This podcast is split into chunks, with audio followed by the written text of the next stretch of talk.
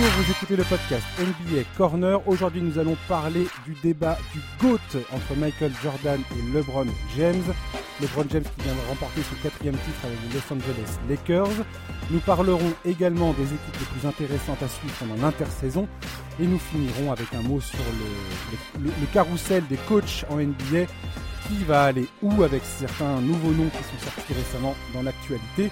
Et c'est Charles, encore une fois, qui m'accompagne aujourd'hui. Bonjour Charles. Salut Josh, salut à tous. Alors c'est parti, on va commencer euh, ce podcast avec le débat redouté euh, du GOAT et redoutable. Euh, LeBron James, qui vient de remporter son quatrième titre avec les Lakers. Ça fait quatre titres avec trois équipes différentes, ce qui est un argument. Euh, son quatrième titre au terme de sa 17e saison en NBA. 35 ans, toujours au top euh, de la hiérarchie de la ligue.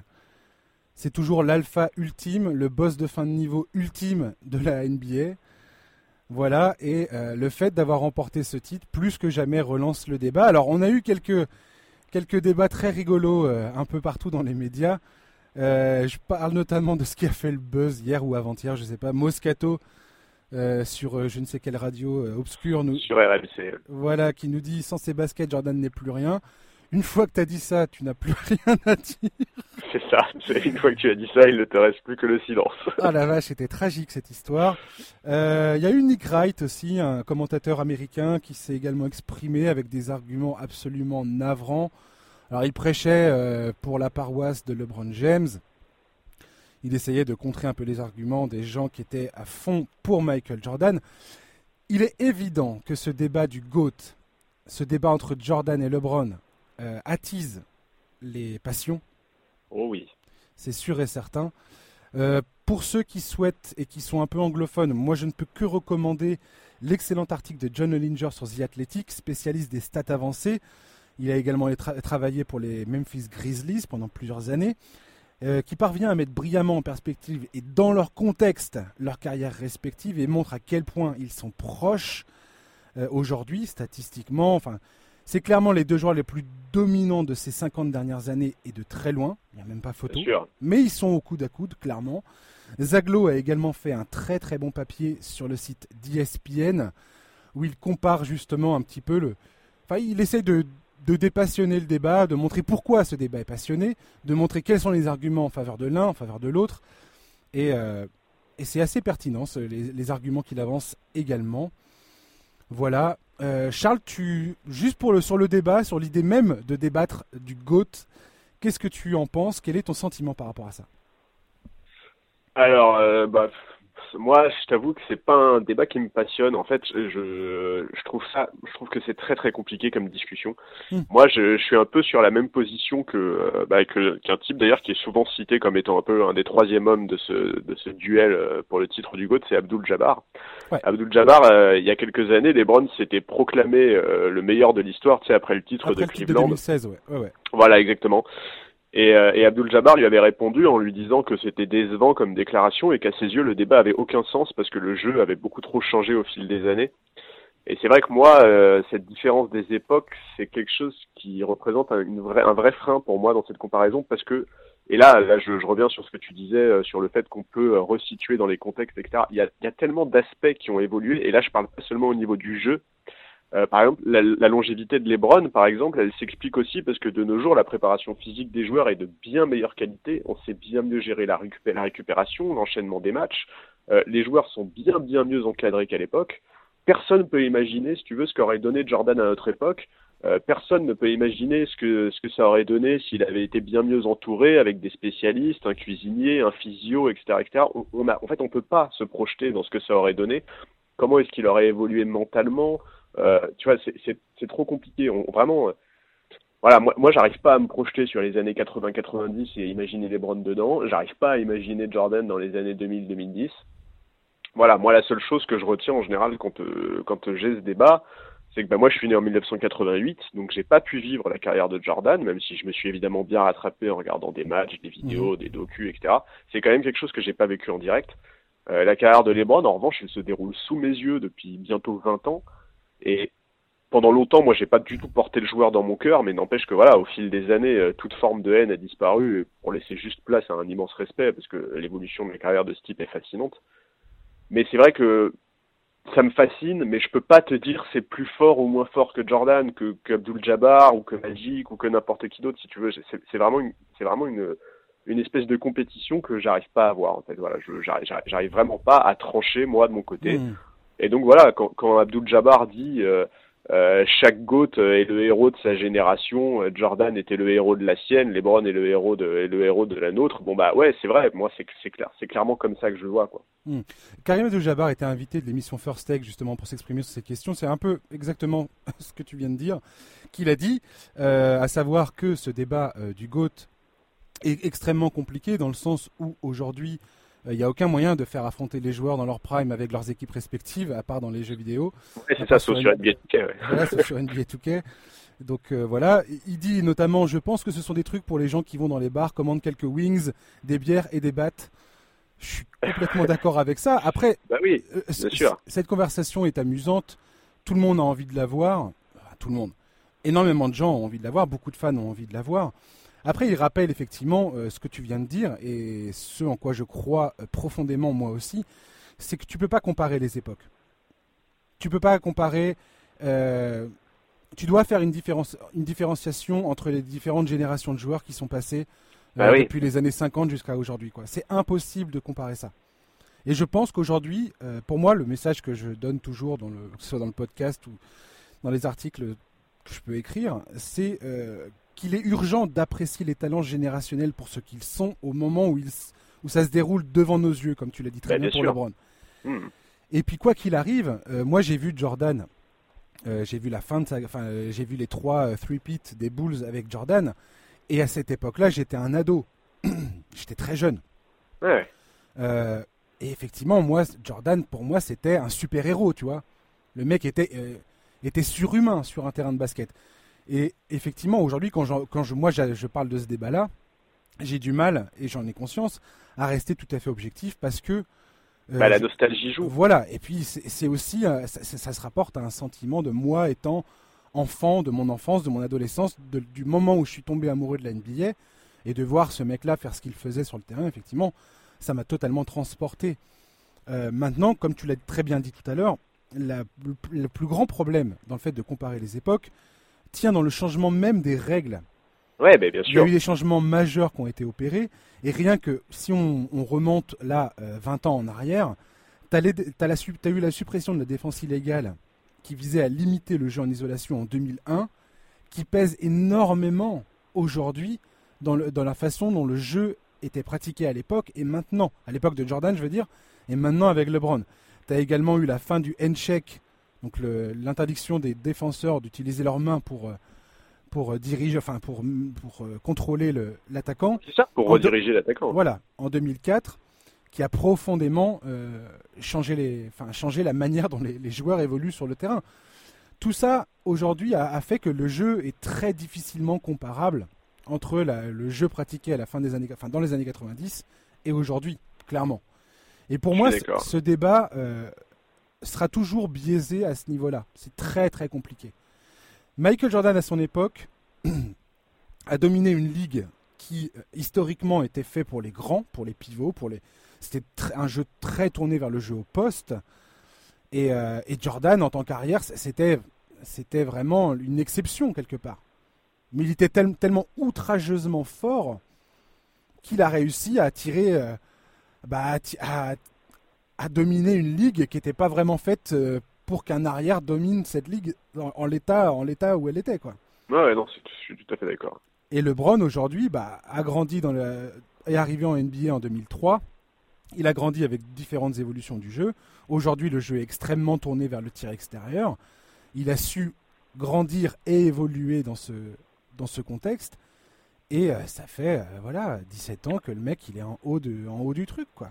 Ah bah c'est clair que quand tu compares le début de carrière de LeBron et, euh, et, et ce qu'il est aujourd'hui, c'est hallucinant la, la, à quel point il a amélioré sa lecture de jeu, son shoot, son jeu de passe. Enfin, ça c'est effectivement c'est un des trucs qui est très stupéfiant avec LeBron, c'est cette faculté à s'adapter à chaque évolution du jeu. Ça c'est clair. fait.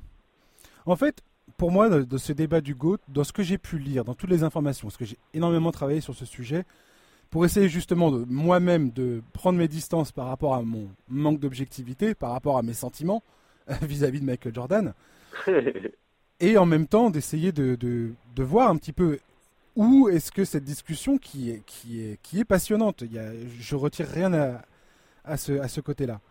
Euh, où est-ce qu'on peut essayer de trouver aujourd'hui un terrain d'entente sur, euh, bah, comment juger ça? Parce que on finira toujours, les, conversations continueront d'être, d'être, d'avoir lieu, ça c'est évident. Et où est-ce qu'on peut trouver un, terrain d'entente et une pertinence dans ces arguments-là? Moi, j'ai envie de dire que Jordan, entre 91 et, et 96, enfin en 91 et en 96, le mec avait une espèce d'aura d'invisibilité. Pendant les trois campagnes des, des three les deux campagnes des three des Bulls. Le mec avait une aura d'invincibilité hallucinante. En 91, tu as l'impression que les Bulls ils vont gagner le titre, c'était sûr et certain.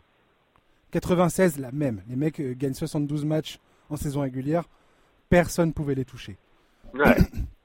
Beaucoup disent qu'aujourd'hui, les équipes de LeBron, il y a rarement eu cette impression où ils étaient inévitables, où tu te dis euh, que ce soit euh, le Heat, Cleveland ou les Lakers, personne s'est jamais dit ah mon dieu c'est sûr et certain ils vont remporter le titre. Est-ce que tu es d'accord avec ça ou pas? Oui, je suis d'accord avec ça, mais ça c'est un, c'est un, tu vois, il y a aussi pas mal de gens qui l'utilisent comme un argument en faveur de LeBron justement, tu vois, qui disent que par exemple le titre de 2016, bah le mec qui avait prédit que euh, cette équipe des Cavs là pouvait battre ces Warriors là, bah voilà, enfin tu vois, et c'est vrai qu'en plus il sort des playoffs qui sont énormes, enfin tu vois, en fait le problème, le problème de ce débat là en fait, c'est que les arguments peuvent s'inverser tellement rapidement. Mmh, mais oui, non, effectivement, je suis d'accord avec toi. J'ai rarement eu, bah, peut-être, peut-être le hit, euh, peut-être une année du hit, mais non, effectivement, euh, c'est clair que cette impression de toute puissance que dégageaient les Bulls, les équipes de LeBron hmm. l'ont rarement dégagée. Bah, la, meilleure année du hit, c'était en 2012-2013, où ils vont notamment avoir cette série de victoires de 27 matchs, et pourtant en playoff, ils vont être poussés dans leur retranchement par euh, Indiana, ils vont être poussés dans leur retranchement par les Spurs. C'était à deux doigts de perdre cette finale quand même, faut bien le rappeler avant le tir miraculeux de, de Ray Allen. Donc, euh, donc voilà, ça, n'a a jamais été évident. Un des arguments également majeurs dans ce débat Jordan-LeBron, c'est le bilan en finale NBA. Jordan est à 6 victoires, 0 défaites. LeBron est à 4 victoires, 6 défaites.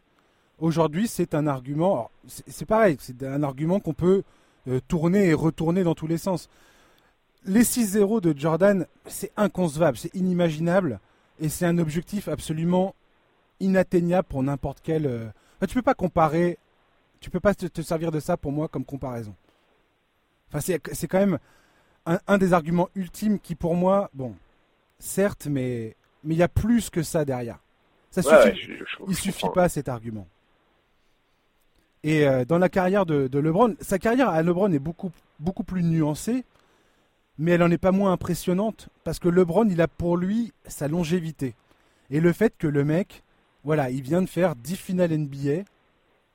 Ah, en fait, moi, sur, sur, le, sur, sur l'argument des bilans en finale, moi, le seul, le seul truc que je, prends comme étant un argument possible, c'est 2011, quoi. Tu vois, vraiment, le, le de 2011 est trop violent, quoi, tu vois. Autant bah, c'est la tâche, la tâche indélébile sur son, sur son résumé, en fait. Exactement. C'est-à-dire qu'il y a beaucoup de gens qui disent que la tâche sur la carrière de LeBron, c'est son départ euh, au Heat, qui était l'équipe de D-Wade, etc., etc., que jamais Jordan ne l'aurait fait, machin.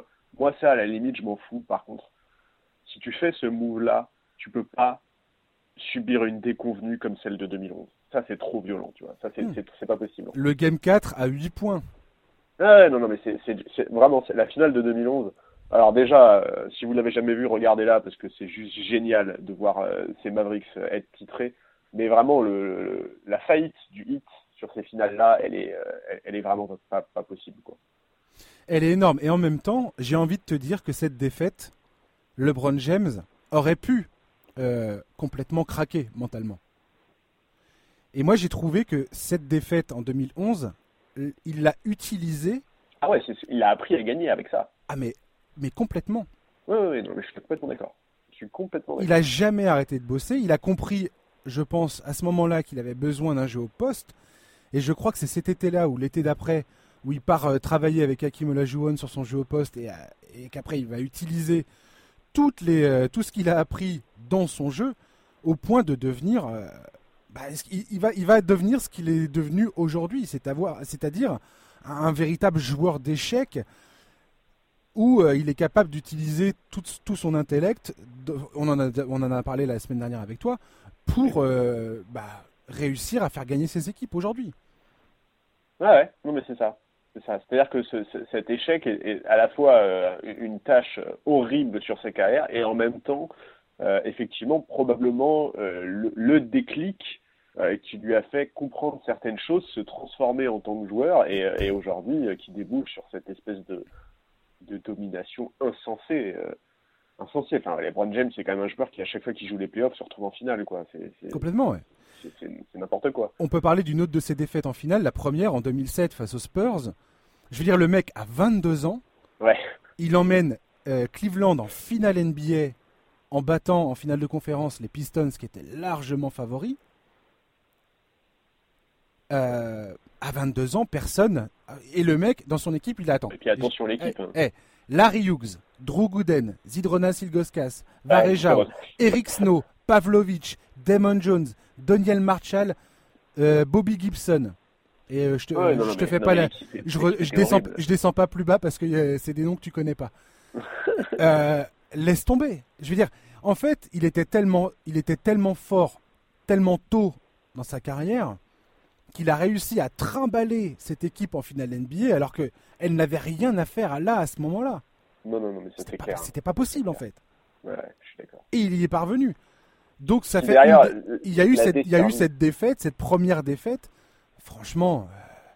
Euh, mais tu vois ça quelque part, ça l'a desservi aussi parce que beaucoup, beaucoup, beaucoup de gens ont condamné son choix de rejoindre Miami. Moi, moi à l'époque, je trouvais ça horrible, etc.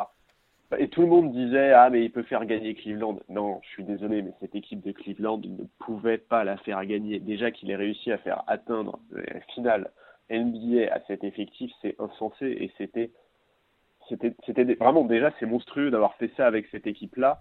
Et, derrière, en fait, ça a engendré des attentes qui étaient vraiment extrêmement élevées. Et évidemment que non, il n'aurait pas pu faire gagner cet effectif-là. C'est hmm. une évidence. Complètement. Après, tu as la période HIT 2012-2014, donc cette défaite en 2011 dont tu viens de parler. Il gagne le titre en 2012, il gagne le titre en 2013, il perd en 2014. Pendant toute cette période du HIT, on peut, légitimement penser que LeBron James est un des joueurs les plus extraordinaires des deux côtés du terrain. J'ai re-regardé des matchs de 2013, notamment de, des playoffs 2013. LeBron est juste une machine ah en défense et en attaque. C'est la mobilité, la débauche d'énergie, le, les capacités athlétiques, sa façon de penser le jeu et ainsi de suite. J'ai presque oublié parce qu'aujourd'hui on est habitué à voir LeBron jouer comme il joue maintenant, mais cette période du hit, les amis, c'était mais mon Dieu, mais mon bah, Dieu, c'est-à-dire que c'était vraiment le, c'est ça, c'est, il couplait à la fois euh, une puissance, enfin un corps, il était tellement athlétique, tellement puissant et mobile, etc. Et en même temps, c'est un des joueurs de, de, ma génération, enfin des joueurs que moi je vois depuis 15 euh, ans, c'est un des joueurs qui a la meilleure lecture de jeu, en attaque comme en défense, quoi. Complètement. Et donc forcément, quand il s'y mettait, enfin, à, l'époque où il était euh, extrêmement présent des deux côtés du terrain, mais bien sûr, en défense, hmm. c'était un enfer, un enfer. Après, tu as le titre en 2016. Euh, oui, enfin, je vais dire. incroyable. Il, perd. Attends, attends. Défaite en 2015. Il perd contre les Warriors. Le mec, il a pas Kyrie Irving et il a plus Kevin Love. Enfin, il perd Kyrie Irving au, premier match et il a pas Kevin Love depuis euh, l'entame des playoffs quasiment. Ouais, et il tourne en quelque chose comme 30 euh, Il fait un triple-double, je crois. Ouais, c'est ça. Il est, il est euh, un triple-double à 38 points de moyenne, un truc comme ça, je crois. Ouais, ouais, mais sur l'ensemble ah des playoffs, ah il est quasi en triple-double. Voilà. Je veux dire le mec est, euh, est, une machine, il perd contre les Warriors qui, eux, euh, découvrent leur small ball et ainsi de suite, euh, bah, qui deviendra une vraie arme. Ensuite, tu as le titre de 2016. Le titre de 2016, c'est son monument. Ah, ce. C'est le couronnement ultime qui lui permet de, de, se réconcilier avec son statut de légende, d'aller de l'avant après, comme tu l'as dit tout à l'heure, avoir trahi cette idée qu'on se faisait d'une certaine loyauté à un, club unique, euh, le fait d'endurer des difficultés avec la même franchise qui progresserait de manière organique. Mais comme tu l'as très bien dit, Cleveland en 2010, euh, il n'y avait plus rien à tirer. Le salary cap était mort. Ils avaient fait plein de trades. Anton Jamison, ils avaient même fini avec Shaquille O'Neal et ainsi de suite. Ça ressemblait plus à rien. Il n'y avait plus rien à tirer de ce club. Et LeBron l'a dit lui-même, il avait besoin d'apprendre à gagner. Et c'est ce qu'il a appris au hit, au contact de Pat Riley. Oui, et puis c'est aussi parce qu'il est parti que Cleveland a pu drafter Andrew Wiggins, Kyrie Irving, etc. etc. Il n'y a, pas non plus de hasard. Et 2017-2018, il perd face à une équipe all-time. Il a fallu que les Warriors attirent dans leur filet Kevin Durant, que Kevin Durant décide de rejoindre Golden State euh, et Curry euh, là-bas. Je veux dire, c'est là tu parles de Golden State, c'est une des meilleures équipes jamais assemblées de l'histoire de la ligue. Oui, oui. Et alors, euh, juste pour, revenir sur, euh, sur ces playoffs-là, euh, ces derniers playoffs avec Cleveland, sur l'ensemble de la campagne, sur l'ensemble de la campagne de playoffs, hein, LeBron James, qui à l'époque a donc 33 ans, c'est 34 points, 9 rebonds, 9 passes. Tu sais, c'est l'année où, où tout le monde a à peu près compris qu'il allait se barrer et où il met un peu en scène sa fatigue, où tu le vois, mais épuisé après les matchs, le type est en souffrance physique, mais c'est flagrant, et il te sort à 33 ans les, statistiquement les meilleurs playoffs de sa carrière. C'est juste, c'est C'est vraiment, c'est monstrueux. Hmm. Trop fort. Et là, en 2020, il gagne avec les Lakers, équipe euh, historique. Euh, derrière, euh, derrière toutes les légendes qui sont passées là-bas, il parvient, il parvient à, à, enfin, il parvient à amener les Lakers au sommet de la NBA, Bien sûr. à ah renouer avec leur glorieux passé. Anthony Davis est peut-être le meilleur, le, le, parfait complément, complément à LeBron à ce stade de sa carrière. Clairement. Voilà, et LeBron, sa carrière, elle n'est pas terminée, donc son histoire s'écrit encore. Donc, tout ça pour dire, pourquoi on parle de tout ça? J'ai envie de dire, D'abord pour montrer que les défaites de LeBron James, il faut les contextualiser, il faut les expliquer, c'est important. Et que ça n'enlève rien au fait que ce que fait ce mec-là est tout bonnement hallucinant. Voilà, point. Que tu l'aimes ou pas, tu peux pas dire le. Personne peut dire le. personne ne peut dire le contraire. Même l'argument du clutch, clutch. Si tu regardes les stats clutch entre Jordan et LeBron, LeBron en, termes de, en termes numéraires, en termes de chiffres, a marqué plus de, de, shoot clutch que Jordan dans sa carrière. aussi parce que sa carrière est plus, est plus grande. Oui, mais regarde, au-delà de ça, on, vient, on vient d'assister à des finales. Donc, tu vois, en fait, ça, c'est un des trucs qui, moi, m'énerve toujours un peu, tu vois. Tout le monde a dit, après le match 5, que les Browns n'étaient pas clutch. ah, mais arrête avec ça. vas-y, vas-y. Ah vas-y, c'est génial. Il, a fait, raison. Euh, il a, il a suivi. En fait, ce qu'il a fait euh, sur cette dernière action euh, du Game 5, où euh, au lieu de, de, de s'entêter dans la raquette surchargée du hit, qui défend remarquablement bien, il ressort la gonfle sur Green qui foire son shoot. Ok, d'accord, mais c'est là qu'est le jeu. Sur la remise en jeu, le hit vient, la défense du hit vient le chercher très très haut. Mais bien sûr. Il, il, peut pas, il peut pas aller attaquer le cercle. À la limite, il peut croiser les doigts en espérant avoir une faute et des lancers, mais bon, vu sa réussite actuellement au lancer, c'était comme peut-être pas l'idéal. Enfin bref, c'est là qu'est le jeu. On s'en fout, tu vois il n'y a aucun problème. Moi, je ne lui reprocherai, en tant que fan des Lakers, je ne reprocherai jamais d'avoir C'était la meilleure décision. Voilà. Mais c'est quoi être clutch? Être clutch, c'est je m'entête et je vais euh, tenter de foutre un tomard sur une raquette surchargée, ou être clutch, c'est euh, mettre tous les ingrédients au Game 6 pour qu'il n'y ait même pas de débat, il n'y a même pas de match, il y a eu 40 points d'écart. Tu vois? Hmm. Ça, pour moi, c'est aussi du clutch, en fait. Les Browns, en s'arrangeant pour qu'il n'y ait pas de fin de match serré sur le Game 6, en s'arrangeant pour oblitérer complètement le hit, en appuyant sur leurs points faibles, en appuyant sur leur fatigue, en mettant en place une défense insensée, etc. Mais c'est ça aussi être clutch, en fait. Quoi. Tout son game 6, il est clutch, en fait, à Lebron. Hmm.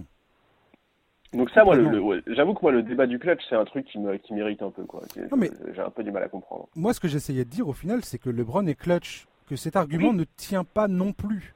C'est clair. Voilà. Non, c'est clair, je, suis bien d'accord. Après, il y a l'autre argument, c'est aussi de dire Ah, mais LeBron, euh, il jouait dans une conférence qui était moins forte et ainsi de suite. La conférence S était du gâteau et ainsi de suite. Et eh bien, il y a des chiffres qui existent là-dessus. Grosso modo, euh, pendant euh, les six titres de Jordan, le pourcentage de victoire des quatre meilleurs, adversaires des Bulls tournait à 64% de, de victoire. LeBron, c'est 62,3. Ouais, pas un écart énorme. Dans les, dans les 8, dans les 8 voyages qu'il a fait en, finale consécutivement. Donc, oui, oui, mais oui, mais bon. Donc, quand il était à l'Est, hein, je veux dire. Euh, donc, je veux dire, ça c'est pareil, c'est pas, c'est pas vraiment un argument qui tient la route. Aujourd'hui, enfin, si tu prends, c'est ce qu'a fait euh, John Hollinger. Il a pris les 10 meilleures saisons et les 10 meilleurs euh, playoffs, enfin les meilleurs playoffs et les 10 meilleures saisons de, Jordan et, James. Et ben si tu regardes la comparaison qu'il fait, grosso modo, les deux mecs sont au coude à coude. Jordan est légèrement au-dessus, légèrement au-dessus. Hein. Mais, grosso modo, ça se tient. Ça se tient. Ces deux gars-là dominent de la tête et des épaules et du torse et, du nombril tout le reste de la NBA depuis 50 ans. De ce qu'on a vu dans les. Enfin, depuis, depuis l'année 77-78, qui est la, la, jonction entre la ABA et la NBA. Voilà. Tout simplement. LeBron, aujourd'hui, où est-ce qu'il va faire la différence? Ça va être dans le volume. Jordan, il a eu 13 saisons aux Bulls. Je compte pas ses saisons à Washington. Il a arrêté de jouer au basket. Euh, donc, tu as 12, 12 saisons pleines, une saison, euh, une fin de saison, euh, une fin de saison en 95 où il est revenu en mars, il me semble, et où ils se font éliminer par Orlando en playoff en 95, mmh. avant d'enchaîner sur le deuxième three-peat. Donc aujourd'hui, James, il a un avantage de taille par rapport en termes de volume, de volume de points, volume de rebonds et ainsi de suite. Quand bien même on, a dit ça, euh, il faut savoir que LeBron, il est quand même en passe. C'est pas impossible qu'à la fin de sa carrière, il touche du bout des ongles, voire qu'il dépasse le nombre de points inscrits en carrière de Karim Abdul-Jabbar. Ah oui, non, mais les chiffres de fin de carrière de, de Lebron en cumulé euh, seront, En fait, ça va être, ça va être complètement jamais vu. taré, ce truc. Oui, oui, non, mais clairement, ça, ça c'est, à ce niveau-là, c'est, évident qu'on n'est absolument pas prêt pour les chiffres de fin de carrière de Lebron. Donc, grosso modo, pour moi, c'est, sa manière à lui d'être incontournable. Je pense que James, comme euh, Kobe, Bryant avant lui, et d'autres euh, et d'autres ont, conscience de l'histoire. Et je pense que James, ce que n'avait pas forcément Michael Jordan. Michael Jordan, c'est aujourd'hui, euh, quand il a pris sa retraite en 93, il, prend sa retraite alors qu'il est au summum de son art. Je crois qu'il a 30 ans ou 31 ans à ce moment-là, quoi. je veux dire, euh, bon, on ne sait pas ce qui aurait pu se passer. Il tout, aurait été très différent. ça s'est passé comme ça s'est passé. L'histoire est, enfin, l'histoire est écrite. Point. Oui, mais c'est aussi pour ça, tu vois, que je mettais en avant euh, les différences dans l'encadrement des joueurs, etc., Bien sûr. à notre époque. Parce que, enfin, tu vois, c'est complètement de la fiction, et c'est aussi pour ça que moi j'ai un peu du mal avec ces débats-là, parce que est, on est trop dans la fiction, mais, mais on peut, on peut jamais, on peut absolument pas imaginer ce qu'aurait donné un, Jordan euh, full focus sur l'ensemble de sa carrière, tu vois, qui part jamais, euh, enfin, qui se prend jamais de, de, de première retraite qui, bah, prend en euh, considération euh, l'ensemble des, statistiques.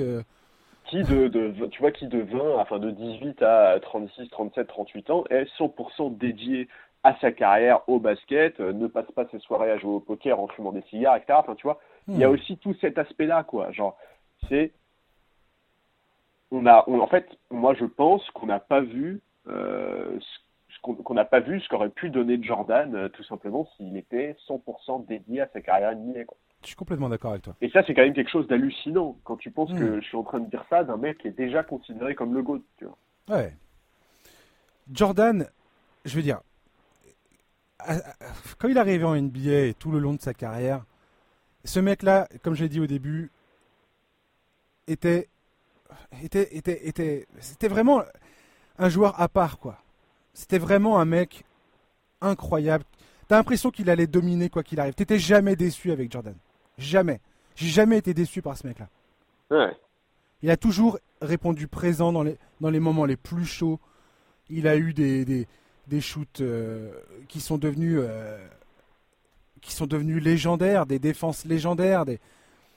C'est ce mec était juste incroyable. Et le fait qu'il soit présent dans les livres d'histoire avec, comme tu dis, aucune conscience statistique de ce que sa carrière allait, euh, ce à quoi sa carrière allait ressembler 20 ans plus tard.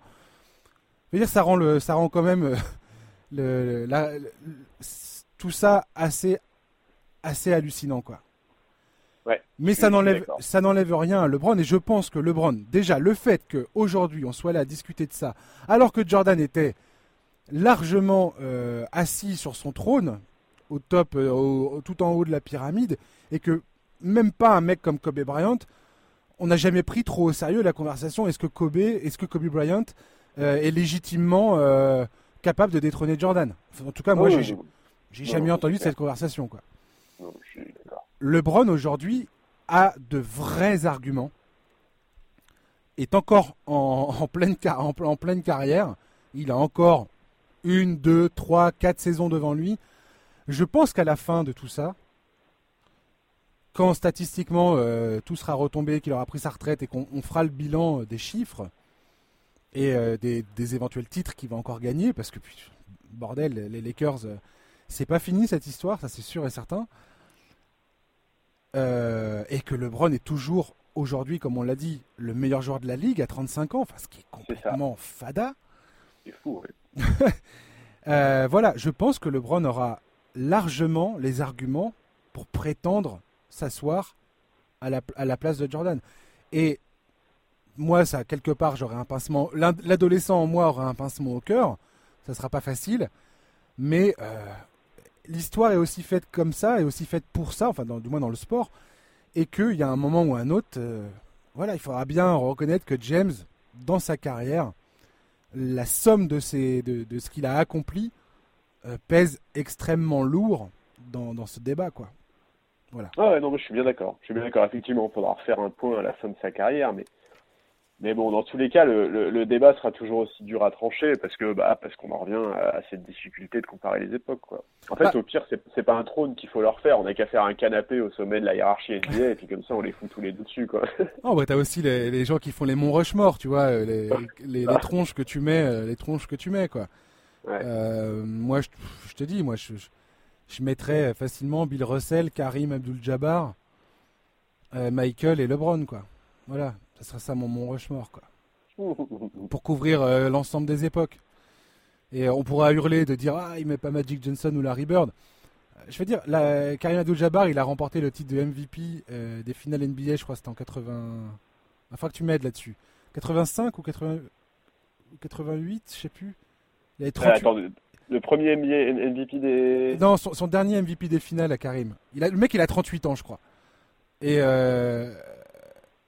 et voilà, et tu te dis, mais le mec, il, est increvable, quoi. Karim Abdul-Jabbar, on oublie souvent que ce mec-là était. C'était une anomalie à, son époque, quoi. Il était, il était impressionnant.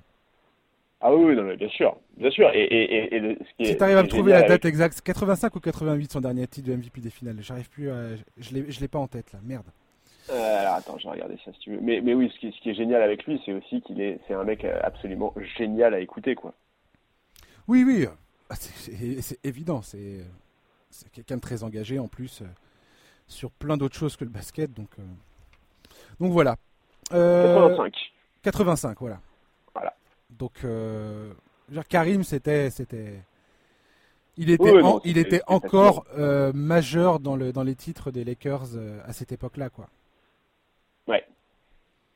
oui, oui bien sûr. Il, Après, il y aura 87 et 88, là où c'est clairement et Magic Johnson. Et je crois que euh, c'est euh, James Worthy qui gagne aussi le titre de MVP des finales. Euh. Je crois que c'était la dernière d'ailleurs, 88. Et en plus, Abdul Jabbar, il a quand même un argument que n'ont pas les autres, c'est qu'il a fait un film avec Bruce Lee. Ah, mais ça, c'est tellement la classe absolue, c'est sûr et certain.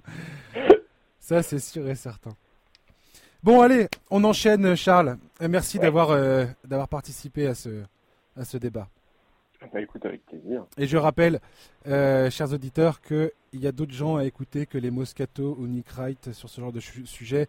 Euh, nos, camarades de Trash Talk font un très très bon boulot. Euh, je trouve qu'ils arrivent à, à, débattre de toutes ces idées, de la hiérarchie de la NBA de façon assez pertinente et drôle et sympathique et voilà, sans jamais être dogmatique. donc, leur classement des 100 meilleurs de l'histoire est, un travail absolument colossal. Hein. Grave. essayez de le faire chez vous, euh, prenez un peu de temps, etc., etc. Vous allez vous rendre compte que c'est vraiment un boulot monstrueux. C'est pas fait, c'est pas fait par-dessus la jambe, mais ça mérite le respect. Qu'on soit d'accord ou pas, et d'ailleurs, ce sont, enfin, c'est des, des, personnes qui, qui sont toujours ouverts au dialogue. Euh, et ce qui est primordial en fait quand on débat toutes ces idées-là. Il faut être capable de, d'avoir de présenter ses arguments. On, est, on aime que les gens écoutent nos arguments. Il faut aussi être en mesure de les recevoir, enfin l'argument, les arguments des autres, et de s'écouter et de discuter. Au final, c'est marrant de pouvoir discuter de tout ça, de, de ne pas être d'accord, d'être d'accord, on s'en fiche. Il euh, n'y a pas de vérité absolue. Je pense que ce qu'on a dit tout à l'heure en intro sur le fait que comparer les époques, ça reste un exercice extrêmement périlleux, voire totalement vain. Euh, je pense que ça ne sert pas à grand chose au final. Mais bon, ce n'est comme mon opinion. On va parler, je t'ai demandé Charles de mettre les, euh, tes trois équipes à suivre pendant l'intersaison les équipes qui euh, vont euh, te titiller euh, la curiosité pendant les mois qui viennent pour nous tenir au chaud pendant l'hiver en attendant la reprise de la NBA dont on ne sait pas quand est-ce que ça va recommencer mon cher Charlie. Je te laisse la primeur de commencer cette rubrique. Alors déjà, pourvu que ce soit pas trop long, à reprise. Hein. euh, écoute, moi, je, je, vais alors, je vais rester sur une équipe dont on a quand même beaucoup parlé ces dernières semaines, mais aussi parce que justement, ça m'intéresse de voir comment ils vont capitaliser sur tout ça. Moi, je voudrais parler du hit. Ah, oh, vas-y, tu nous fais chier avec Miami là. Vas-y, c'est bon, je me casse. J'en ai marre de ce podcast. tu parles de hit à tous les podcasts, quoi. Non, vas-y, je t'écoute. Ah, mais oui, mais, mais, justement, tu vois, je trouve que c'est hyper intéressant de Il manquerait plus que tu me parles des Lakers, euh, Charles, et là, et là, tu, c'est un tue l'amour, quoi. T'inquiète, ça oh la vache, oh la vache Ok, vas-y, alors le hit. Le hit, mon cher Charlie, bah, En gros, ouais, le hit, moi, moi ça m'intéresse de voir comment est-ce qu'ils vont, ils vont surfer sur moi aussi, ça magnifique euh, campagne de playoff et sur cette très belle finale NBA. Donc on sait très bien que l'année dernière, ils ont donné un gros contrat à Jimmy Butler qui va toucher, je crois, encore 34 puis 36 millions, il me semble, quelque chose comme ça. Mm-hmm. Donc, en gros, pour l'année prochaine, ils ont six joueurs qui sont sous contrat, euh, sous contrat garanti. Donc, il y a Butler, Adebayo, Hero, Igodala, Chris Silva et Kazed Okpala. Euh, Adebayo peut signer une prolongation de contrat dès cette saison et il peut prétendre au maximum. Euh, donc je pense que la question va très rapidement se poser du côté de Miami. Euh, quelle, prolongation pour Adebayo? Est-ce qu'on lui file le max ou pas, etc. Une question qui n'est pas simple parce que je sais que Miami programme aussi d'être un des principaux acteurs de, des Free Agents 2021 une classe de free agent qui va être très très très très très très très élevée en termes de niveau. Et voilà. Et c'est ce qui va notamment rendre cette intersaison aussi intéressante parce que en gros, donc là, il y a, y a, trois joueurs qui ont des clauses, en plus des six sous contrat garanti, il y a trois joueurs qui ont des clauses. Donc il y a une player option de 13 millions sur Kelly Olynyk. Euh, je pense sincèrement qu'il va rester parce qu'il y a quand même énormément d'incertitudes qui existent sur cette intersaison avec les retombées économiques du Covid. Euh, il y a deux player options qui vont être levées sur Kendrick Nunn et Duncan Robinson. Alors attention, hein, les deux player options sur Kendrick Nunn euh, et, Duncan Robinson, elles sont à 1,6 million de dollars. Donc Duncan Robinson, la saison prochaine, il sera payé 1,6 million de dollars. Ça, c'est bon, ça. C'est très très bon. Le rapport qualité-prix est de bonne facture. Incroyable. Donc voilà, mais par contre, il y a deux les deux joueurs en fait dont l'avenir est le plus entre guillemets préoccupant, euh, c'est Dragic et Crowder. Je mets des guillemets à préoccupant parce que bah en fait les deux ont déjà dit qu'ils voulaient rester. Mhm. Euh, Dragic, c'est évident pour moi, il va rester. Il a fait des playoffs énormes. Euh, je pense qu'il va trouver un terrain d'entente avec Pat Riley. Il a, il a 34 ans, il ne devrait pas être trop trop gourmand. Crowder, ça peut être plus compliqué parce que lui, il veut rester, mais il a fait deux trois déclarations dans lesquelles il a parlé euh, du fait qu'il voulait de la sécurité financière, etc. C'est mhm. normal, tu vois, il a 30 ans, Jack Crowder, il peut envisager un beau contrat parce qu'il reste sur une très belle campagne de playoffs. donc voilà, le, ce qui est assez probable, c'est que le lui propose un contrat d'un an. Parce que justement, le fond de l'affaire pour Pat Riley, c'est de réussir à prolonger ses joueurs et à, trouver des pièces susceptibles d'améliorer l'effectif pour cette saison, tout en conservant de la marge salariale pour 2021. Hmm. Parce que bah, Shams Charania l'a évoqué il y a quelques mois, euh, le Heat veut Giannis Antetokounmpo en 2021. Ils sont sur les rangs pour choper Giannis. Il sera free agent à ce moment-là. Il a toujours dit qu'il voulait faire toute sa carrière avec les Bucks, mais bon, l'absence de résultats collectifs en, en playoff euh, peut peut-être finir par lui faire changer d'avis. une nouvelle désillusion l'an prochain, on en reparle. Hein. Voilà, exactement, c'est ça. Euh, il y a eu aussi des rumeurs concernant euh, un intérêt pour Oladipo. Euh, on sait que le ouais, joueur serait assez motivé pour rejoindre le Heat, ce qui n'est pas étonnant parce qu'aujourd'hui, je pense que le Heat c'est une des franchises les plus sexy pour beaucoup de joueurs. mais Oladipo, pour le coup, c'est une vraie prise de risque parce que bah, on connaît pas trop son niveau après sa grave blessure. Donc, euh, donc ça va être très intéressant et j'ai hâte de voir euh, quelles décisions vont prendre Pat Riley et, Eric Spolstra, euh, tout en sachant donc que là, il se retrouve face à une situation, on n'est plus dans la montée en puissance euh, progressive jusqu'à atteindre le climax en 2021 avec l'éventuel recrutement de Giannis Antetokounmpo. Ça, c'était le plan euh, l'été dernier. Sauf que ben, les choses sont allées beaucoup plus vite que prévu. là, on parle d'une équipe qui est finaliste NBA.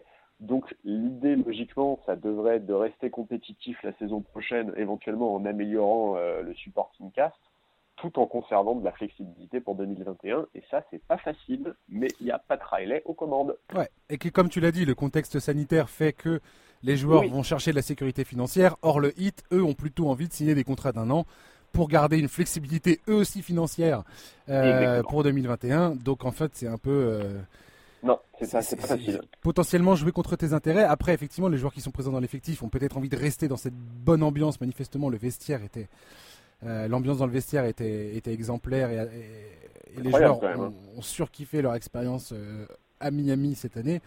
On verra, on verra. Effectivement, c'est une, une, équipe sur laquelle il va falloir euh, garder un œil parce que, bah, vu le parcours qu'ils viennent de nous faire, ils ont, ils ont, ils ont vraiment des arguments pour bah, essayer de recommencer et aller encore plus, enfin, faire, faire encore mieux. Je ne sais pas, mais là, ils ont clairement des aspirations pour, le, pour un titre, quoi.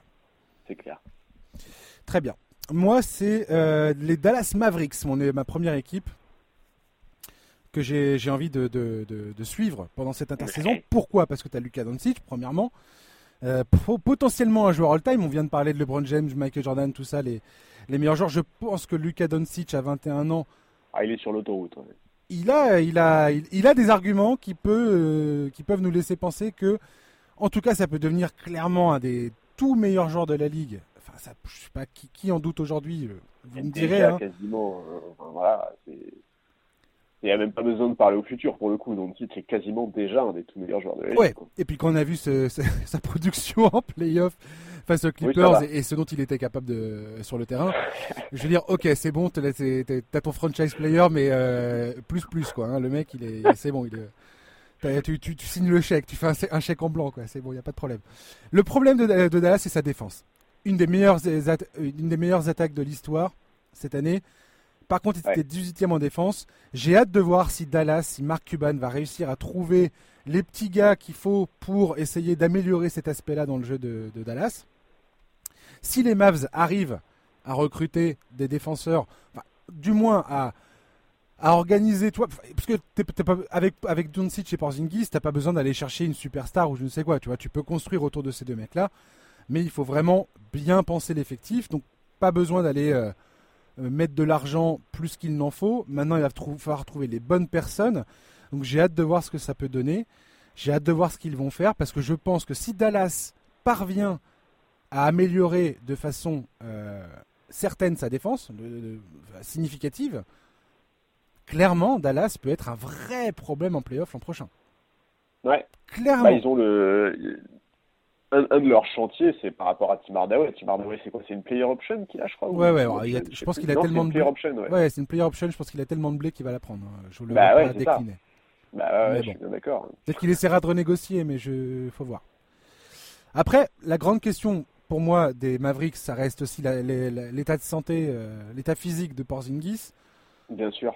Euh, sa taille, euh, comment il est, comment il est gaulé, le mec, je, je sais pas. Franchement, il me fait peur. Je suis fan ah, des voilà, je, suis fan des Mavericks. J'ai quand même peur de Porzingis. Il y a un truc, je finis là-dessus. Pour moi, ça serait la, fin du game côté Dallas. C'est que eux aussi, comme toutes les franchises NBA, du moins ceux qui le pourront financièrement, ont les yeux sur Giannis Antetokounmpo en 2021. Je pense que les Mavs, s'ils arrivaient à recruter ce mec-là dans l'équipe, ça serait, euh, ça serait chaud, chaud, chaud, chaud, chaud, quoi. Et pourquoi pas imaginer un sign and trade où tu te débarrasses de Porzingis pour faire avaler la pilule à Milwaukee. Admettons, euh, Janice dit Moi je m'en fous, je me casse. Par contre, j'ai pas envie de la faire à l'envers à Milwaukee. J'accepte de faire un sign and trade.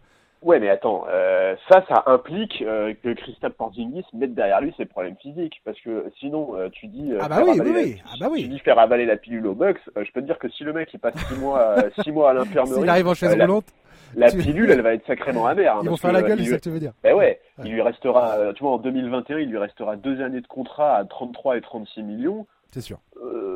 c'est aussi une peine est valide si Christophe fait de grosses saisons, tu vois. Exactement, ouais. Non, mais de toute façon, Dallas a tout intérêt à essayer de ménager Porzingis et espérer croiser les doigts pour que le mec arrête de se péter, euh, arrête de se péter en deux à chaque fois, quoi. Ta deuxième équipe, Charlie. bah écoute, euh, comme je sais que ça fait super longtemps qu'on n'en a pas parlé et que ça te fait vachement plaisir parce que c'est une franchise que tu adores, euh, je vais parler des Lakers. Oh, surprise, surprise Donc ouais, là aussi, j'avoue que j'ai pas été chercher très loin. Mais en fait, comme pour le hit, bah, la situation des Lakers m'intéresse, euh, mhm. notamment parce que bah, l'objectif, bah, oui, et puis même au-delà de ça, si tu veux, tu vois, on parlait du bilan de carrière de LeBron quand il aura terminé sa carrière. Euh, là, LeBron, il a un objectif sur sa fin de carrière, c'est d'emmagasiner les points, les rebonds, les passes et surtout les titres. Ouais. Euh, donc, le premier chantier chez les Lakers, ben, c'est Anthony Davis, évidemment. Il a une player option à 28 millions la saison. Alors, il a déjà expliqué, et ça, c'est typique de la com d'Anthony Davis, hein, à chaque fois, c'est, ah, je sais pas. Ouais, comment il taquine avec ça, mais quel relou. Ouais, mon... le truc qui m'a fait rire, c'est qu'il dit, ouais, mon agent, c'est Rich Paul, c'est lui qui va gérer ça. Rich Paul, c'est qui? C'est le meilleur poteau de LeBron James. oui, oui, mais tu vois, déjà à la Nouvelle-Orléans, il faisait beaucoup ça, tu vois, de ah je sais pas, je préfère pas y penser et tout. Bon bref, il a dit, j'ai aucune idée de ce que je vais faire, machin son duo avec LeBron a fait clairement ses preuves. Il peut prétendre à une prolongation qui est colossale, Anthony Davis. Hein. Il peut prétendre au max du max du max du max. Euh, maintenant, la question, elle se pose quand même. Il y a une éventualité qui est de le voir euh, prendre un contrat relativement court, un 1 plus 1 par exemple, de manière à être aligné avec LeBron, parce que LeBron, il lui reste, euh, je crois, 2 ans ou 1 plus 1, je ne sais plus, mais il peut prendre un contrat court pour être aligné avec lui, de manière à ne pas se retrouver dans une franchise des Lakers un peu en perdition à la retraite de LeBron ou à la, fin du contrat de LeBron. Mm-hmm.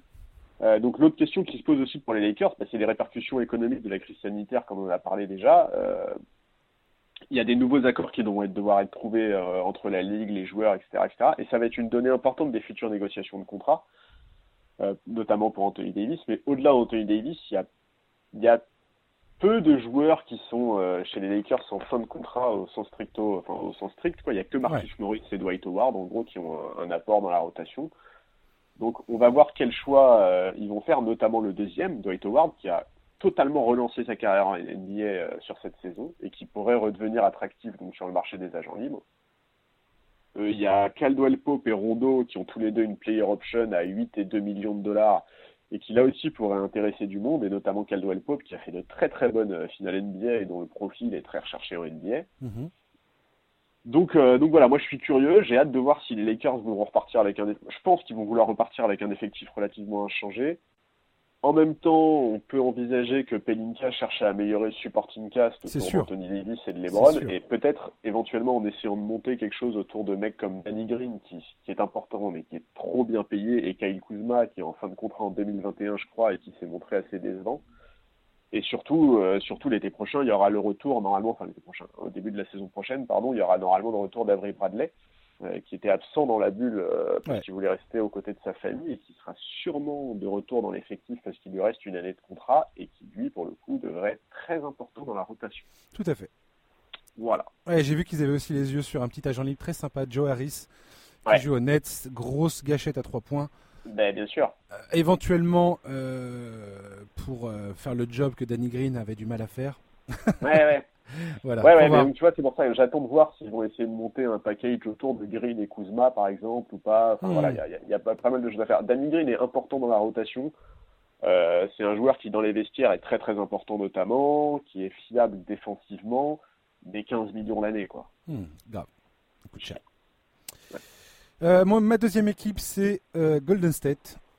Steph ah. Curry, Clay Thompson, Draymond Green. J'ai hâte de revoir le trio sur un terrain. J'ai hâte de voir comment Steve Kerr va réussir à se servir d'Andrew Wiggins. Andrew Wiggins, bah voilà, on sait. Beaucoup de déceptions, Andrew Wiggins. Depuis son arrivée en NBA, on sait que ce mec-là n'est pas une première option. C'est ah pas non plus une deuxième option, manifestement et c'est limite une troisième. Là, c'est cool. C'est pas ce qu'on lui demande. On va lui demander d'être au pire Sean Livingstone, au mieux André Iguadala. André Iguadala, Voilà, bon. Alors, il- alors, pour atteindre. Shane Livingstone à 30 millions la saison. Grave. Sean, Wi- Sean- Sean Livingstone avec des pantoufles en or, quoi.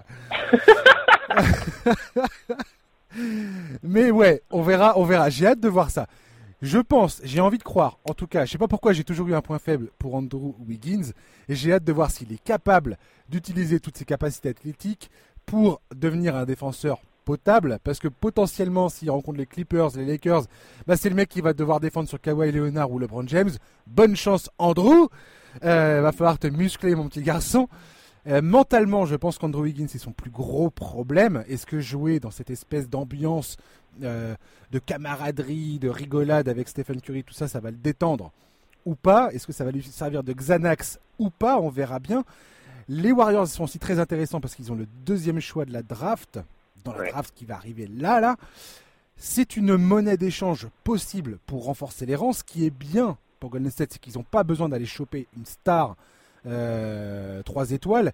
Ils ont juste besoin potentiellement de trouver des role players qui soient assez solides pour venir complémenter euh, Au minimum, quoi. voilà, pour venir euh, servir de, de- de- voilà, des role players qui puissent venir vraiment aider euh, le- la colonne vertébrale de cette équipe, que sont Curry, Clay et Draymond Green.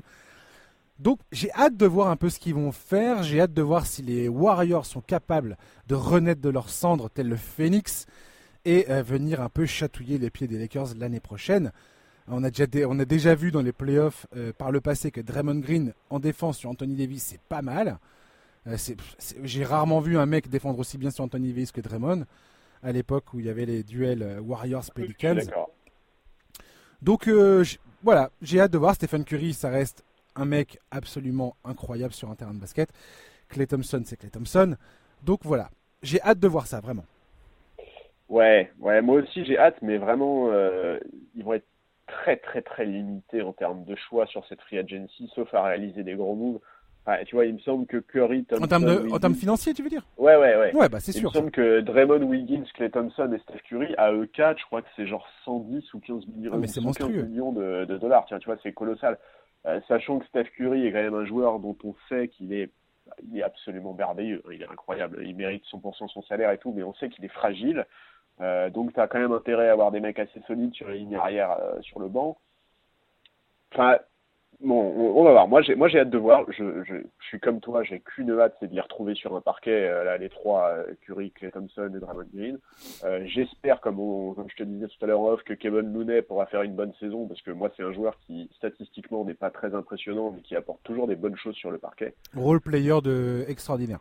Voilà, exactement, euh, exactement. Le Voilà, mec moi- que tu as moi, envie d'avoir sur le banc, quoi. Enfin, en tout cas, moi, j'aurais bien envie Moi, j'attends, j'attends vraiment, vraiment Wiggins au tournant cette saison. Il faut absolument qu'il montre des énormes progrès, en- Ah, notamment en défense, comme tu l'as dit, parce que, oui, oui, mais tu vois, en fait, on, on en, on n'en parle pas beaucoup, mais Andrew Wiggins, euh, il a encore trois années de contrat, euh, entre 29 et 33 millions. Enfin, tu vois, si c'est un boulet cette année, c'est compliqué, tu vois. Bah, sa carrière, si eh, sa carrière, elle est finie, elle est finie, Charlie. S'il n'arrive pas à Golden State, là, le mec, Oui, mais j'espère qu'il a, elle il a conscience que c'est sa dernière chance. Après, comme tu dis, son contrat Oui, mais traîne, encore 3 ans, euh, bien Mais évidemment. c'est ça, c'est que sa carrière elle est terminée, mais que n'empêche, il y a quand même une franchise qui va devoir lui payer ses 31 et 33 millions en 2022 et 2023, tu vois. Ah bah, il a, on lui a donné l'argent, il a pris l'argent. Oui, oui, non, mais c'est ça, tu vois, il n'y a, il y a aucun hold-up, il n'y a pas de vol, ni rien. Ah. Mais n'empêche que, effectivement, moi je pense que c'est probablement une de ses dernières chances en NBA euh, et qu'il a vraiment, vraiment, vraiment intérêt à la saisir parce que euh, là, il n'y a pas que lui qui est en jeu, tu vois. Genre, euh, Hmm. pour, pour la franchise de Golden State, même s'ils envisagent juste un trade à l'avenir, pour le trader, il faut que le mec il soit pas juste un boulet, quoi. Complètement. Il faut pas que ça soit Harrison Barnes, quoi.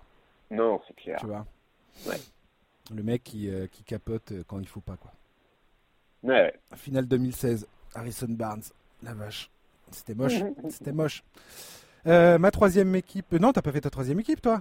Non, bah, Ah bah alors, alors. la troisième équipe, et là Bah encore, eh, mais tu vas voir, hein, tu vas en avoir marre, c'est encore une équipe dont on a parlé la semaine dernière. Ah, mais tu me fais suer, Charles. Ah ouais, je sais. Pourquoi, je t'ai invité dans le podcast? Merde, c'est pas possible, ça. Alors vas-y, fais-moi rêver. Bah, on, donc, ouais, on en a parlé rapidement la semaine dernière parce que c'était c'est une des franchises qui a choisi son coach. C'était un des dossiers Ah, les plus ah. attendus, C'était n'est-ce quoi? pas? T'as parlé des Euh, Rockets. Non, on va parler des Sixers. Ah mon dieu Ah mon dieu Comme si on n'en avait pas déjà assez parlé des. c'est ça. Donc voilà, parmi les franchises qui cherchaient un coach, c'est probablement euh, celle qui possède dans son effectif le plus d'atouts pour faire quelque chose de la saison prochaine. Donc, euh, alors eux aussi, c'est pareil, ils ont zéro marge de, marge de manœuvre sur le marché des agents libres. Hein. C'est presque risible tellement c'est vrai. Mais ouais, ils ont une dizaine de joueurs sous contrat, euh, dont certains sont très très bien payés. Donc, alors on va faire juste le bilan rapidement. Donc, mm Embiid et Simmons, qui vont sûrement être conservés. Hein. Euh, donc, à eux deux, la saison prochaine, ils touchent 60 millions. Mhm. Mais c'est pas fini puisqu'il y a aussi Tobias Harris et Al Ford qui, à eux deux, touchent également 60 millions la saison prochaine. 33 pour Harris et 27 pour Orford. Et ça, pour moi, ça c'est le chantier principal du front office, puisque autant Tobias Harris, il sort d'une saison qui, d'un point de vue statistique, est plutôt réussie. Tu vois, il tourne à 20 mm. points, 7 rebonds, je crois, un truc comme ça. Euh, c'est pas le cas d'Alorford, et euh, il a vécu une saison contrastée, très clairement. Il dispose d'un contrat qui est hyper difficile à trader, parce que donc Alorford, c'est un joueur qui a 34 ans, donc qui la saison prochaine va toucher 27. Euh, et, qui me semble encore. Alors attends, je vais juste vérifier s'il a encore des années de contrat. Oui, c'est ça. Alors Ford, il a encore après des années de contrat. Euh, son contrat se termine potentiellement en 2023. Alors Ford, avec à chaque fois du 27 millions de contrats à payer. Ah bah, va falloir supporter ça, ouais. Ouais, c'est ça. C'est que c'est un, frein qui est important. de toute façon, ils veulent. J'ai l'impression qu'ils veulent le trader. Hein. Ben voilà, c'est ça. Euh, Tobias Harris, au passage. Donc effectivement, il sort d'une plutôt belle saison, mais donc pour rappel, le contrat de Tobias Harris, c'est 33 millions, puis 36 millions, puis 38 millions, puis 40 millions. Oh la vache. Eh, eh, j'ai envie de te dire, une bonne saison régulière. Mais alors en playoff, mon Dieu. Hein? Bon, alors Bordel. Bon, après, la saison prochaine, ils ont également, donc sous contrat, tu as également Judge Richardson qui touche 11 millions, Mike Scott 5 millions, et après, tu as les Zaire Smith, Matisse Tibul, Glenn Robinson, Furkan Korkmaz, Shake Milton, qui eux touchent des contrats, qui ont des contrats entre 1 et 3 millions. Donc, euh, bon, hmm. il y a de quoi faire dans l'effectif des Sixers, notamment en termes de profil. Euh, mais n'empêche qu'il va falloir que Elton Brandt euh, soit ingénieux et qu'il ait une sacrée force de persuasion si Doc Rivers veut faire évoluer son effectif. Quoi. Parce que bah, si tu veux faire évoluer ton effectif aujourd'hui, ça passe nécessairement par des trades. Ils sont dans une merde noire, Philadelphie. Mais c'est clair. Ah, C'est-à-dire que si Doc Rivers, par exemple, veut plus de shooters extérieurs autour du duo Simon mmh. bah, ta seule solution pour faire venir des shooters, c'est de réussir à monter des trades. Pour monter des trades, bah, bah, en fait, bon courage pour réussir à y inclure alors Ford ou alors euh, ou Tobias Harris. Enfin, c'est vraiment compliqué, ça va être hyper intéressant à suivre. Cet effectif, il a été construit, euh, Brett Brown était en poste depuis 2013, hein, donc euh, il a vraiment largement participé à la création de cet effectif. Hmm. Donc Doc Rivers arrive vraiment euh, dans une franchise où l'effectif n'est pas construit pour lui. Donc on va voir. Est-ce que, est que Doc Rivers va vouloir faire évoluer l'effectif? Est-ce qu'il va devoir composer avec les forces en présence et essayer d'en tirer le maximum? Moi, ça, ça m'intéresse vachement. Parce que, bah, voilà, les Sixers ne peuvent pas revivre une saison comme celle qu'ils ont vécue l'année dernière, c'est juste pas possible en fait. ça va exploser quoi. Elton Brand, il a une occasion en or de devenir légendaire quoi. Le meilleur, le meilleur GM de l'histoire bientôt. Bah, si le mec, hein. eh, si le mec arrive à te transformer à Ford en, euh, avec euh, un super échange pour euh, récupérer des pièces hyper intéressantes, tout ça, mais c'est génial. J'ai vu que Sacramento était éventuellement dans le dans le mix bah, euh, parce que Buddy apparemment ne, ne répond plus au texto de Luke Walton et veut se casser. Ce qui est mais en fait, tu vois, moi, ce qui m'embête un peu, c'est qu'est-ce que ça va coûter, en fait, de réussir à mettre à leur forme dans un trade? Parce que tu peux pas juste mettre à leur forme dans un trade. Il ah, faut que tu récupères les thunes derrière. C'est juste que tu, vas, tu vas récupérer des. Tu, tu peux potentiellement récupérer des contrats qui vont durer moins longtemps. Oui, mais pour, pour faire accepter un alors Ford à la franchise en face, t'as intérêt d'y ajouter soit des soit des soit des pics de draft, soit des, des, des, mecs qui vont être utiles, tu vois. Est-ce que tu risques pas bah, alors Ford, c'est Est-ce que tu risques pas de perdre un Matisse Tibul dans le deal d'alors Ford, par bah, exemple Ça, ça, si tu perds Matisse Tibul dans le deal d'alors Ford, tu, tu peux tu peux démissionner juste après, en fait. Bah oui, mais le problème il est là, quoi. Le problème il est que pour faire accepter la pilule, l'énorme pilule à leur Ford, bah t'as intérêt, euh, intérêt à y ajouter des pièces. C'est ce que je suis en train de te dire, c'est que potentiellement tu fais un trade avec une équipe qui est désespérée de se débarrasser d'un joueur qui a envie de se barrer en fait. Ouais, ouais. Bah... Et qui a envie de récupérer quelque chose de, de, de, valable. Et Orford à Sacramento, ça, ça c'est pas complètement dénué de sens. Ils ont Marvin Bagley en poste 4. Si tu récupères Orford, tu es, un vétéran qui est capable un peu de de diriger le, vestiaire et en même temps qui est un, qui est un stretch five euh, avec une grosse défense. Voilà. Puis tu peux, oui, mais tu, vois, est-ce que, est-ce que Sacramento, ils ont vraiment envie euh, d'avoir dans leur effectif dans deux ans un mec qui aura 36 ans et qui sera payé 27 millions, tu vois? Je sais pas. C'est Sacramento, tu sais. Oui, c'est vrai. Eh, big up euh, à sacramento.fr, sacramentokings.fr. non, non, mais faut, faut voir. Mais en tout cas, c'est sûr que Philadelphie aujourd'hui va devoir aller chercher loin pour euh, re- rebâtir cet Ouais, effectif, quoi, qui est complètement Ouais, bancal, quoi. Et j'étais le premier à m'extasier devant ça. Je tiens à le rappeler, la crédibilité est à zéro. Ma troisième équipe, euh, pour moi, c'est Denver, les Denver Nuggets. Moi aussi, je vous ai seriné avec les Denver Nuggets, hein avec ces, ces remontadas euh, géniales pendant tous ces playoffs. Voilà, on a frôlé la crise cardiaque plusieurs fois. Alors, pour moi, Denver, la priorité des priorités, c'est de, de re-signer Jeremy Grant déjà. Ouais. Euh, Paul Millsap, je pense que tu Il va y avoir du peux. monde sur le dossier. hein. Je pense que Paul Millsap, tu peux le laisser partir. Ouais, c'est sûr. Paul Millsap, tu peux le laisser partir à moins qu'il accepte de faire un gros sacrifice financier. Mais Ah, mais euh, énorme alors. Ouais, Jérémy Grant, de toute façon, a été ramené en, en prévision, j'ai l'impression. Enfin, c'est ce qui me semblait à l'époque. Ils savaient à peu près qu'ils n'avaient pas gardé Millsap au-delà de son contrat, quoi. Ils lui ont signé un bon juteux contrat. En même temps, attends, il a quel âge Millsap là? Il a, Bah, il a 34-35, un truc comme ça, c'est bon. Il a Ouais, je la- pense, hein. je pense pas que ce soit le- le- le- utile de garder ce mec-là. Euh, ils ont pas mal de free agents de toute façon dans cette équipe où il y a pas mal de choix à faire.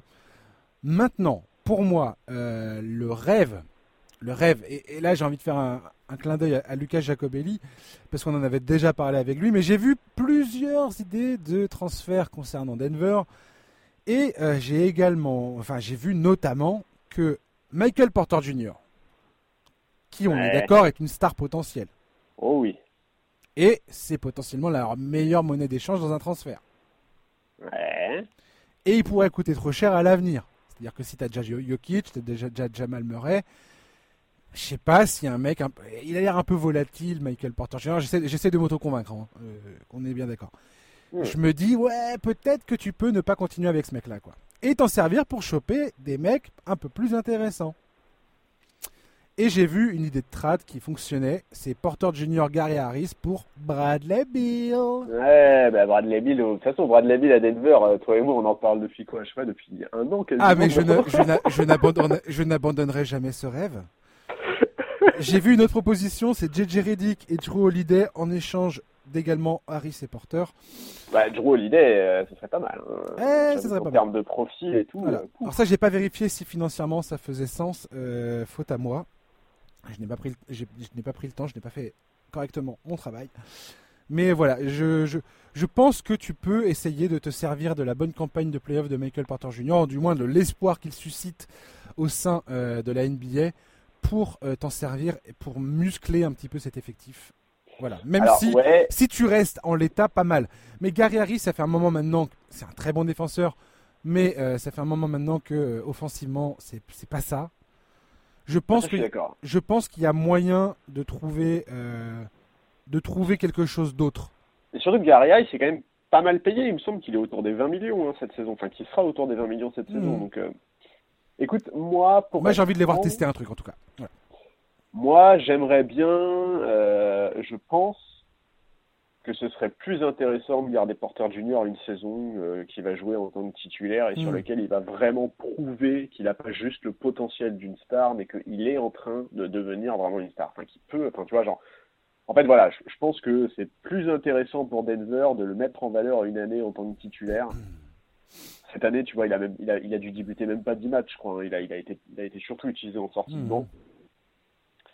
Ouais, c'est clair que Denver a énormément de possibilités. Je pense que c'est une des franchises les plus attirantes euh, pour les free agents et même pour les, les bah, typiquement les types comme Bradley Bill qui sont en perdition. Enfin, pas en perdition d'un point de vue. J'arrête pas d'entendre que Bradley Bill a envie de voir ce que ça va donner avec John Wall à Washington. Non mais ça, sans déconner. Mais... Mais ça va, il a déjà eu le temps de voir ce que ça Parce donnait avec John Wall en il, fait. il a, il à deux doigts de demander un, un transfert, mais il veut attendre de, attendre de voir ce que ça donne. Putain, mais sans déconner, tu le sais déjà, on sait déjà que tout, ils peuvent pas se blairer, on sait déjà que John Wall, euh, ça, je sais pas. Mais je trouve ça hallucinant qu'en NBA, il y a encore des mecs qui ont envie de jouer avec John Wall. Ouais. Enfin vraiment, hein, tu vois, genre moi le, le joueur quand il a été drafté, euh, j'adorais. Enfin vraiment, je pense que je pense que John Wall a, pour moi John Wall c'est le plus gros gâchis de la NBA quasiment. Enfin ce mec-là a tout pour être un monstre. Mais euh, mais bref. Ouais, mais il a, pas Mais le- oui, oui. il, a, il a clairement pas le mental, hein, je suis désolé. exactement, mais, putain, exactement, c'est un, ça. un La mental de merde. manque, le mental. Ouais. Et là, le mec, il a été pris en train de faire des signes de gang et de, mé- et de fumer des. Oui, oui. Il a après. Bref, écoute, c'est clair que sérieux. c'est clair que sur le dossier Denver, ouais, pour moi, Gary Harris, c'est principalement, le, le, sujet, c'est principalement Gary Harris parce que, bah, parce que parce que 20 millions l'année et parce que effectivement moi j'aimerais bien euh, j'aimerais bien les voir conserver Porter Junior et, que et que je pense sincèrement que euh, Porter Junior peut avoir plus de valeur à l'été 2021 tu vois tu parlais par exemple de l'éventualité d'un euh, d'un sign and trade pour pour les pour Giannis pour les pour les avec les Mavs ouais. Voilà je te dis pas du tout que que les Denver est sur Giannis. Par contre moi, je pense que euh, Porter Junior peut être utilisé en sign and trade à l'été 2021 avec plus de facilité s'il sort d'une belle saison, tu vois. Tu mets Janis avec Jokic et Murray, ça fait mal. Hein. Ah, c'est clair. Oh la vache. Donc voilà, mais effectivement, ouais, l'intersaison de, Denver va être intéressante. Donc ouais, il y a, y, a, y a, Mason Plumlee aussi, je crois, qui est free agent. Ouais, t'aurais Greg, Craig aussi. Ouais, c'est ça, Noah Vonley. Euh, bon, il y, a, de quoi faire et, ils ont un petit peu de marge, mais, euh, mais c'est vrai que je, trouve, je trouve le dossier de Gary Harris un tout petit peu gênant. Ouais, faut voir. En tout cas, ce qui est sûr, c'est que Denver, c'est une équipe jeune, en devenir, et ils ont vraiment, avec toute l'expérience en playoff accumulée ces deux dernières saisons, ah, ils ont le vent en poupe. Hein. Ça, on en a déjà parlé toi et moi pendant les playoffs. Franchement, Denver, ils ont moins. Là, aujourd'hui, le front office a vraiment euh, des décisions à prendre stratégique. C'est le, moment où tu arrêtes de capitaliser sur, euh, bah, sur ta jeunesse et tout ça. Et là, tu essayes de faire un peu un all-in. Euh, tu essayes de faire tapis pour, euh, pour un peu récolter le, le, pot. Ouais.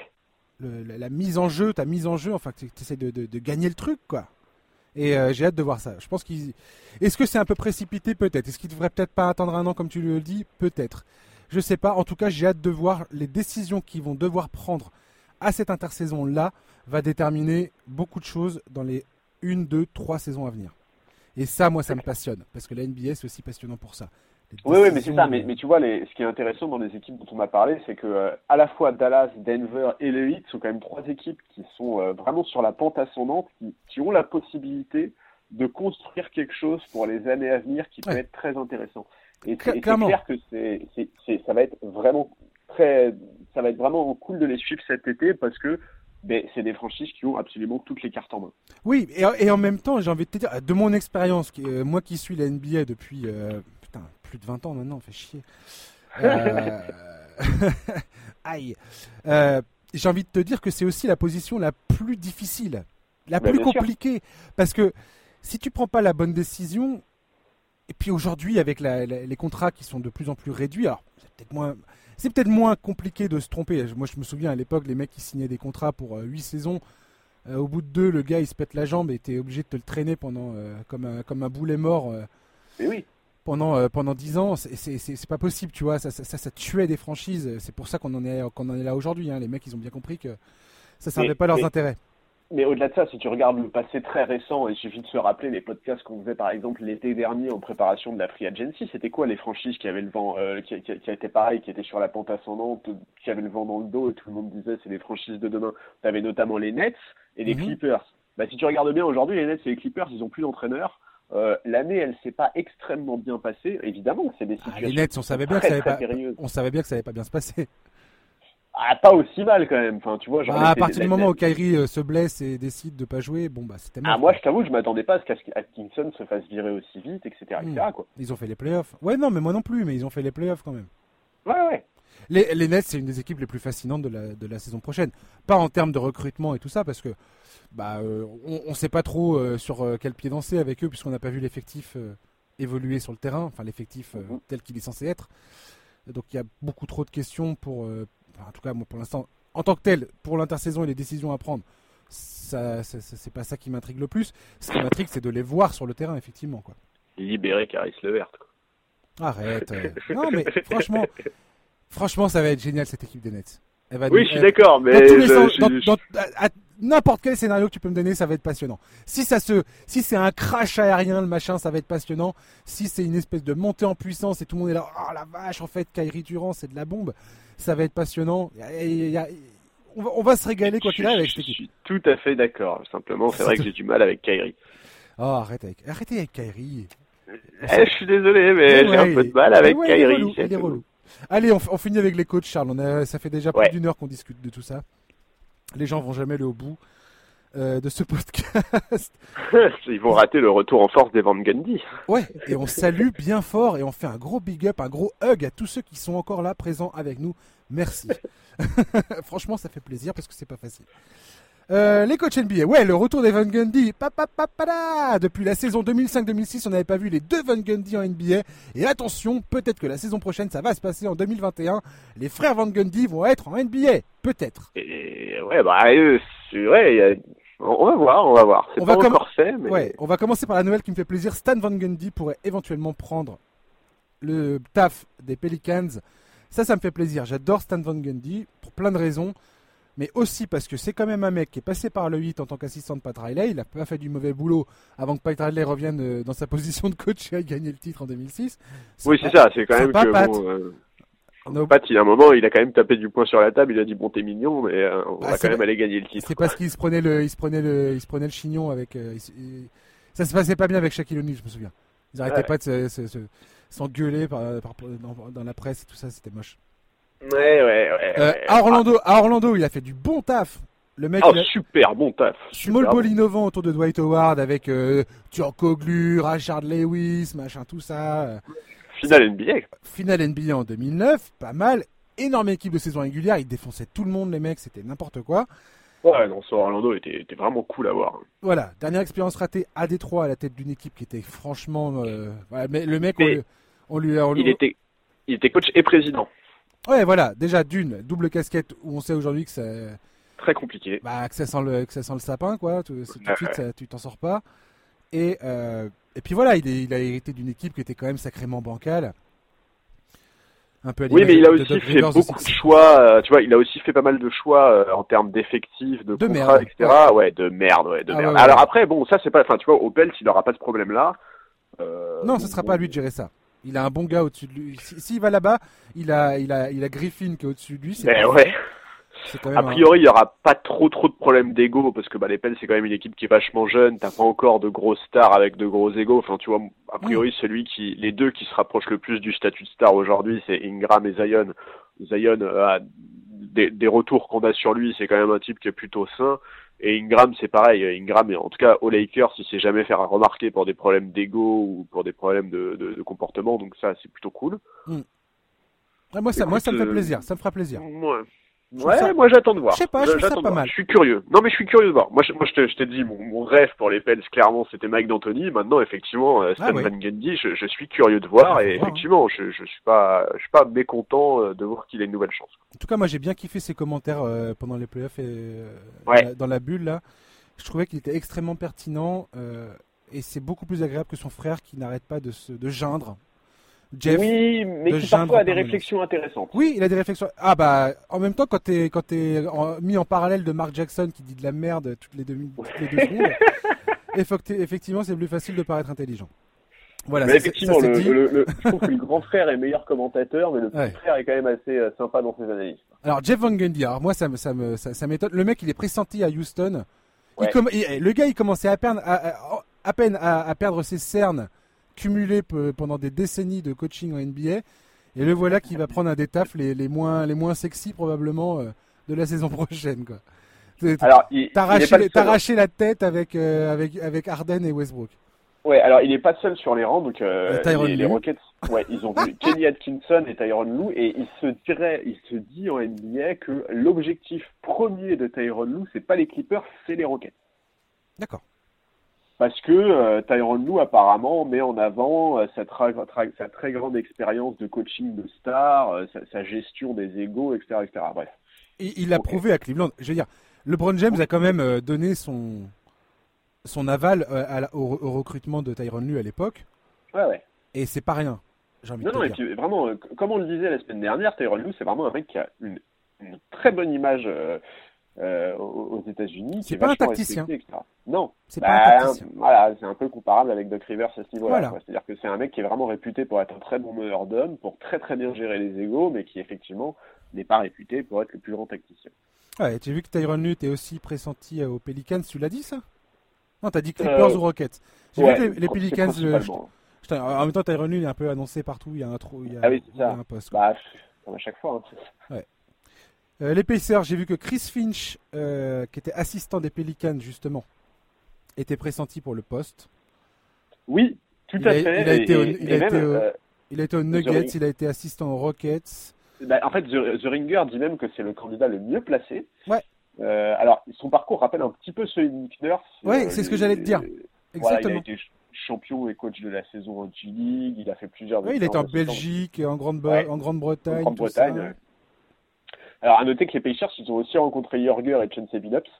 Et Chauncey Billups, son nom revient, mais tout le temps sur tous les bancs, quoi. Est-ce qu'un jour, quelqu'un va donner sa chance à ce type?